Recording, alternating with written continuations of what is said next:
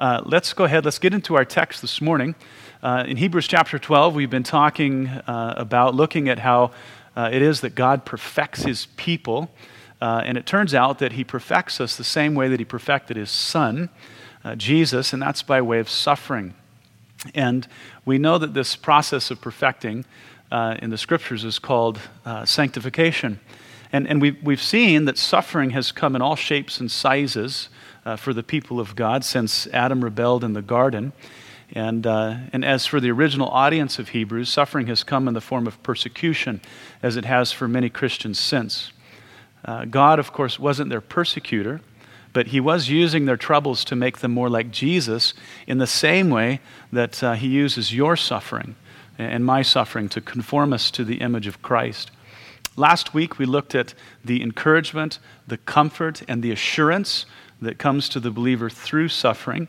Uh, God takes our suffering and He transforms it into chastening to demonstrate to us that we're His children, that He loves us, that He's received us, and uh, also that He delights in us. So, in other words, when we are being chastened by God, it proves that we're born again by the Spirit of God. We are His, and that should be a comfort to us.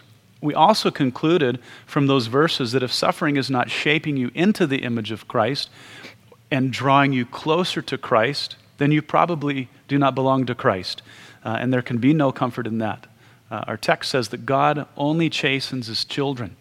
And uh, so, suffering, as we know so far, it's necessary if we are to be conformed to the image of Christ. Uh, it's comforting as it uh, confirms our sonship and our daughtership to the Father. I just coined that word for our, our sisters. Uh, but suffering is also fruitful. It's fruitful, and that's what we'll explore today. Uh, last week, we looked at the Lord's discipline when we fall into sin, and then we also considered the Lord's discipline when there is no apparent sin. And, and, and if we are disciplined when there is no apparent sin, we have a tendency to ask, uh, Now what have I done? And we respond to that by saying that it's not about what we've done, it's about what God wants us to become. It's what God is trying to uh, do with us so that He might use us, as was the case with Joseph and with Daniel and many others. But there's another question that arises when people are enduring suffering, and that is this What is the benefit of all this? What, what's to gain?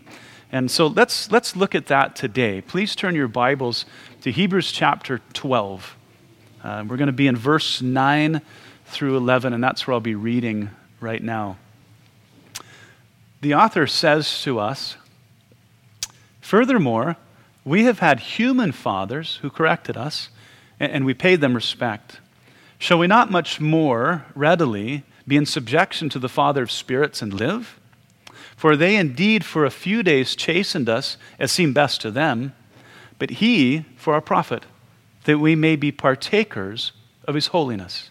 Now, no chastening seems to be joyful for the present, but painful. Nevertheless, afterward, it yields the peaceable fruit of righteousness to those who've been trained by it. Let's go ahead and pray. Well, Father, we love you.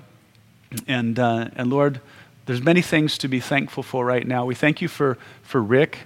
And Lord, we're thankful that you are watching after him, that you're ministering to his, his physical needs, to his spiritual needs.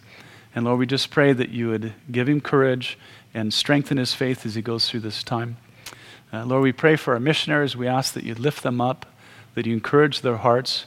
And uh, Lord, in whatever means possible, that you'd help them to. Um, minister to those around them, just as we need to be doing. And I pray, Lord, that in all of this distancing that we have right now, that by your Spirit, that, that you would do what we can't do. You draw our hearts together, and that we could have fellowship in a way that, well, is, is otherwise impossible. And, uh, and Lord, also as we look more at suffering and we look at the benefits of it, I pray, Lord, that you would minister to our hearts, knowing that some people are, are currently suffering deeply, and others of us are observing it, and, and we suffer in a different way along with them. And so teach us, Lord, and help us to understand its benefits. In Jesus' name, amen. Okay, well, in these verses, our, our Father in heaven's chastening is compared to the discipline employed by our fathers here on earth. And I know that, that may not sit well with some of us and some of you because uh, your father was, uh, uh, he disciplined in anger or he was abusive, uh, e- perhaps even your mother. Uh, but you have to understand that this passage is only a comparison and, and it's not exactly apples for apples. The assurance in the passage is that God's chastening is always profitable and never abusive, regardless of what our earthly fathers might have done. God's discipline may be painful, it's probably unpleasant, but it's always good. It's never wrong. So if the comparison does not sit well with you, just remember that every illustration breaks down. And for you today, it just breaks down more quickly. So, what you need to do, and all of us really need to do, is focus on what the author is trying to get at and, and not on, on your own experience with your earthly father. Also, the author is giving a generalization. Uh, he's not being specific. And so, when the scriptures are discussing things in the extreme, they just come out and say it. But that's not the intention here. Here, he's referring to the normal circumstances of life, and, and an abusive parent is not normal. They're evil. So please keep that in mind. In verse 10, the author says very pointedly that God chastens for our profit, for our benefit, that is, for our advantage. It is for our benefit that we suffer by means of chastening. So, so what is the benefit of the Lord's chastening? The text actually lists two things to us, which are essentially the same thing, they're just said in two different ways. Verse 10 speaks of being partakers of his holiness, and verse 11 says that it yields the peaceable fruit of righteousness. Of righteousness. And who doesn't want to be holy and righteous? We all do. But of course, um, well, true believers do. It's just the method of delivery that bugs us. Okay? And the author readily admits that God's method is not joyous, but painful, whether that pain is physical or emotional. However, it comes, it's not fun. But those who are trained by God's chastening are the ones that enjoy, as the author says, the peaceable fruit of righteousness. They get to partake of God's holiness. At the end of verse 11, the author talks about being trained by the Lord's chastening. He, he's returned to his comparison of, of, of Christian suffering to that of the Olympic Games. In verse 1, the author compared the Christian faith to the long distance race, saying, Let us run with endurance the race that is set before us. In verse 4, he compared our suffering to something like a boxing match, agonizing in the ring against an opponent, saying, You have not yet resisted to bloodshed, striving against sin. But here in verse 11, the author isn't comparing the faith to any particular sporting event but the benefits that come from training for any number of events. Uh, Christians don't compete in a single event. We're more like the triathlete, who's, who's more well rounded than any other athlete. And just as physical training produces strength and endurance, the author is saying that suffering in the faith and for the faith produces holiness and righteousness. So essentially, suffering is training. Not fun, but it's fruitful. Now, now let's get more specific about the fruit. Look back at the end of verse 10, where the author says that we become partakers of his holiness. This holiness that results from our suffering is not some generic holiness or some version of holiness, or worse, our own idea of holiness. The holiness attributed to us through suffering comes from God Himself. It's actually His holiness. The same is true of the righteousness mentioned in verse 11. This is not the, the world's idea of what, is, what righteousness might be or what any religious group says it is. It's not an arbitrary kind of righteousness, but it's the divine kind of righteousness. Culture, of course, is always trying to reassign new definitions for what is right, what is just. But God's righteousness is not fluid, it, it's, it's fixed, it's concrete, forever defined in His Word, and forever displayed in His nature. And so our righteousness that we, that we acquire from him is the God kind of righteousness. And Peter said something very similar in, in 2 Peter chapter 1, verse 3. He says, As his divine power is given to us all things that pertain to life and godliness through the knowledge of him who called us by glory and virtue, by which have been given to us exceedingly great and precious promises, that through these you may be partakers of the divine nature, But to what end? He says, having escaped the corruption that is in the world through lust. But also, for this reason, giving all diligence, add to your faith virtue, and to virtue knowledge, and to knowledge self control, to self control perseverance, to perseverance godliness, to godliness brotherly kindness, and to brotherly kindness love.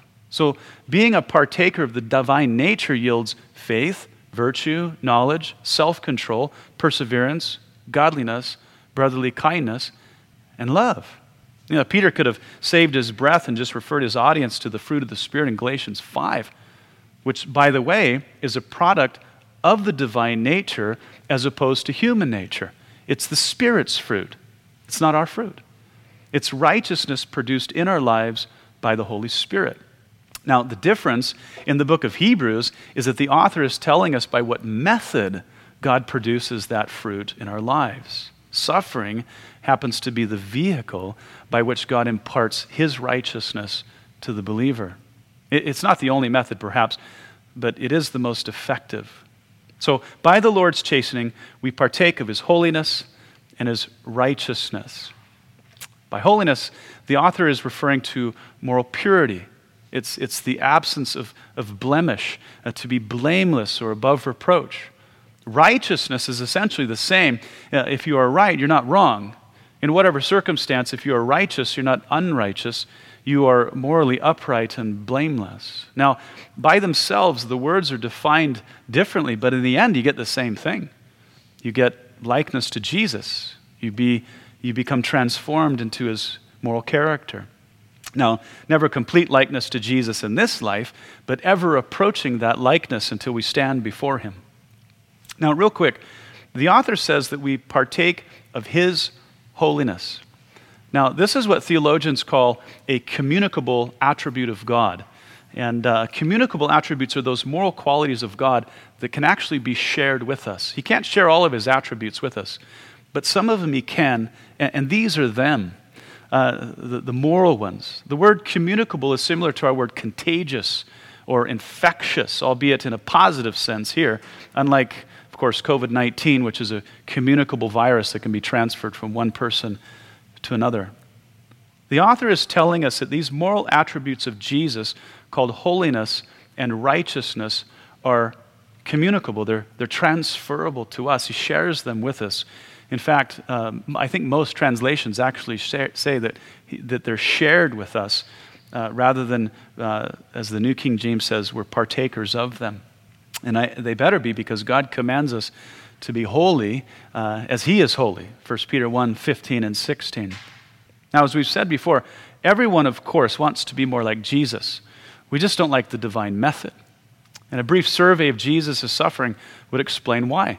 You know, he lived in poverty, he was hunted like a fugitive, he was rejected by family, friends, society, he was abandoned and slandered, persecuted, persecuted, beaten, falsely accused, mocked, humiliated, and eventually executed.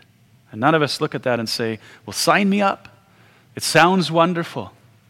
But commenting on the suffering of Jesus, the author of Hebrews said, Though he was a son, he learned obedience by the things that he suffered. Hebrews 5 8. Now, we may not suffer the same things Jesus did in order to learn obedience, but we will suffer. And the promise that we have from the scriptures is that it will be fruitful, just as Jesus' suffering secured the salvation of countless souls. Now, I want to illustrate the benefits of suffering from the scriptures. The best illustrator of scripture is scripture. And, it, and, and, and I want to look at how suffering bears fruit in our lives. And I want to do that by looking at how the psalmist interprets the life of Joseph in Psalm 105, 105, uh, which I've refer- referred to frequently in the past. In Psalm 105, the author is recounting the history of Israel, how it is that God called them and chose them and formed them and directed their path as he determined. But in verse 16 and 20 through 22, when he gets to the life, life of Joseph, the providence of God just really begins to shout. It becomes very clear to us. Now, when most people hear the word providence, all kinds of pleasant things come to mind, thanks to Western authors who have never really suffered like the rest of the world. Uh, I want to, well, I, I think Psalm 105 will help destroy that concept in your mind. God's providence is always good, but it's not always pleasant. So listen to what the author says about Joseph's experience. He says, Moreover, God called for a famine in the land. He destroyed all the provision of bread. He sent a man before them, Joseph, who was sold as a slave. They hurt his feet with fetters. He was laid in irons. Until the time that his dreams came to pass, the word of the Lord tested him. The king sent and released him. The ruler of the people let him go free. He made him lord of his house and ruler of his possessions to bind his princes at his pleasure and teach his elders wisdom. So the section here begins by attributing all of Joseph's miserable circumstances to the providence of God the famine, the food shortage, his enslavement, injury, and his imprisonment. These are all attributed to the providence of God, miserable but good, necessary but fruitful.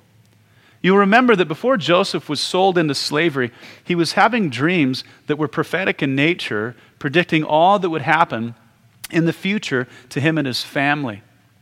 And as the text says, from the time that he had his dreams until the day of their fulfillment, God was testing Joseph. Verse 19.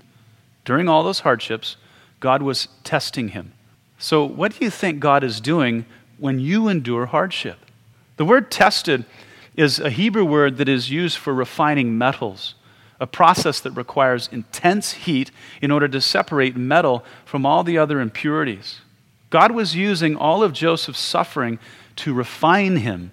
Uh, there were impurities in Joseph that were unfit for the master's use.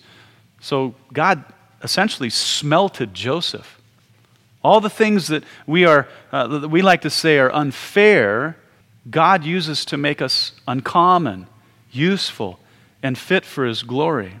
There are things about us that only suffering can purge. God wants to smelt us as He did Joseph. You see, until metal is refined, it's pretty much useless unless you're just looking for a paperweight. To make metal useful, it has to first endure great heat by which it becomes pure, and then as it cools, it becomes pliable. The same is true for us. If man is to be useful to God, he has to, he has to endure great suffering to be purified. And as we emerge from our struggles, we, come, we become pliable in the hands of God for whatever purpose He desires.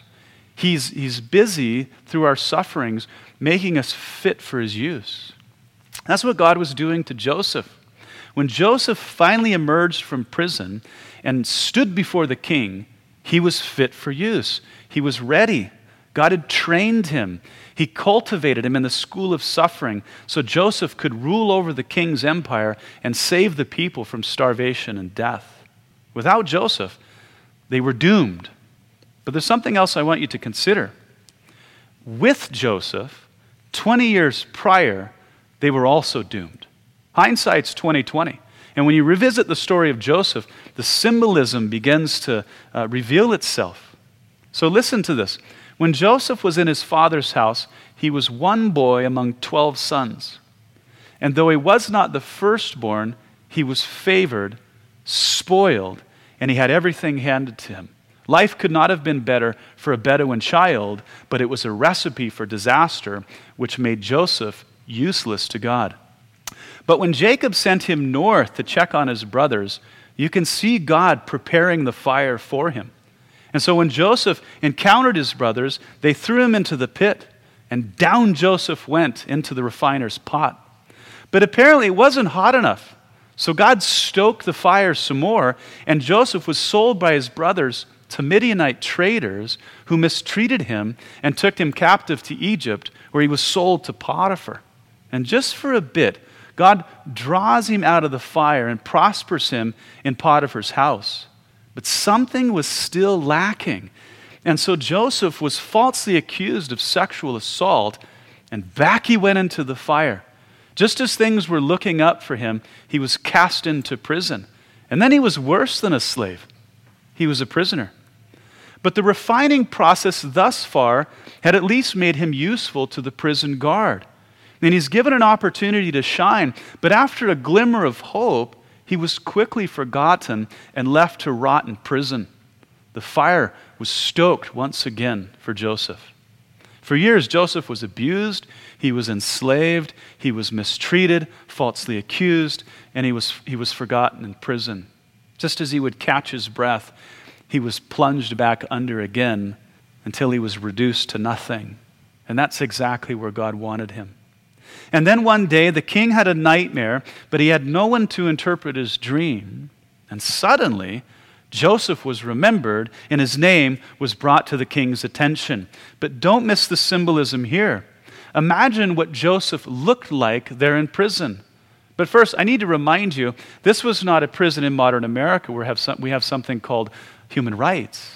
This was ancient Egypt where there was no such thing, not for a prisoner who was formerly a slave. Joseph was less than nobody. So imagine his hair and his beard and his skin, his clothing. He must have smelt something awful and looked just as bad. He's no longer the favored one, the spoiled one. He's no longer the son who has it made. He's humbled, he's broken, he's unloved, and he's forgotten. And it was at this place in his suffering that the king calls for him. But Joseph wasn't allowed to stand before the king until he was shaved and changed his clothes and most certainly washed. And so it was as Joseph emerged from the refiner's fire, he looked brand new and he was fit for use. He was fashioned for God's purpose. Psalm 105 says that after God was done testing him, Joseph was made Lord over Pharaoh's household and ruler over all his possessions. He became the judge of all of Pharaoh's princes and the teacher of wisdom to all of Pharaoh's elders. And then, of course, we know the story. Joseph saved Egypt, his own family, and countless other lives from starvation and death. So, what benefit was his suffering? Well, what a strange question to ask in hindsight. Someday you might be able to ask an Egyptian. His suffering was for the best. He was useless before his suffering, but afterward his character shined like the sun. And I do not mean our star, it's the Son of God. After Joseph's father died there in Egypt, his brothers came to apologize for their sin. But Joseph immediately appealed to the providence of God, saying, As for you, you meant evil against me, but God meant it for good in order to bring it about as it is this day to save many people alive. Now, therefore, do not be afraid. I will provide for you and your little ones. And so Joseph comforted them and spoke kindly to them. That's Genesis 50, 20 through 21. In the end, it was Joseph who understood that it was the providence of God and what Joseph had become was the fruit of suffering. He was a product of the refiner's fire. He didn't emerge from the fire bitter and vindictive or vengeful and hateful, but grateful and tender, loving and wise. His suffering was fruitful. Now, to be clear, God's refining process does not always involve slavery and imprisonment, but He does reserve the right to refine us how He chooses. And He knows the best way to refine each of us. That's why your process of refinement may look different from mine. He knows exactly what kind of suffering will bring about the best results in each of us. And it all ends, of course, with our likeness being a reflection of Jesus. And to be sure, none of it is to be regretted or despised. As the author has already exhorted us, he says, My son, do not despise the Lord's chastening, for by it God deals with us as sons that we might partake of his holiness and bear the peaceable fruit of righteousness. Suffering is necessary, it's comforting, and it's fruitful. So when you suffer, look to what God is accomplishing through it and trust Him with your life and the life of others. If you belong to God, He'll bring your life to His orchestrated conclusion. He will finish the work He started, and there's no force in the universe that can stop Him. You have been predestined by our sovereign God to be conformed to the image of his Son, and so God will use every circumstance to accomplish his purposes. Sometimes the means he uses are unpleasant, but they're always good. So don't ever think that the Lord's chastening is unnecessary. Understand it for what it is so that you can be comforted by it and look forward in hope to what he will accomplish through it. Now, so not to be misunderstood, I do not mean that you should go looking for suffering in order to be made holy. That was the stupidity behind the ascetic monks who used to abuse their bodies in order to purge themselves of sin. Scripture never tells us to do that. In fact, there's a place where Paul mocks it. But according to Paul in 2 Timothy 3:12, all you have to do is live godly in Christ Jesus and you will suffer persecution. And the context of that verse follows Paul's discussion about preaching the gospel. Preach the gospel, suffer persecution. Stand up for what is right, and you'll get knocked down. Another way to suffer is to serve and love people, because one way or another, they're going to break your heart. Some will turn on you, others will talk bad about you, some will abandon you, and then others will get sick on you, others will die. People and, and what they do will cause you to suffer. And don't forget, just being born into this broken world can expose you to any form of suffering. You don't have to go searching for it. God uses a broken world to break us. But out of the ashes emerges something beautiful, something like Jesus. So don't despise the Lord's chastening, but subject yourself to his hand. He will bring you through the fire, refined and fit for his use. And that's all I got for you today.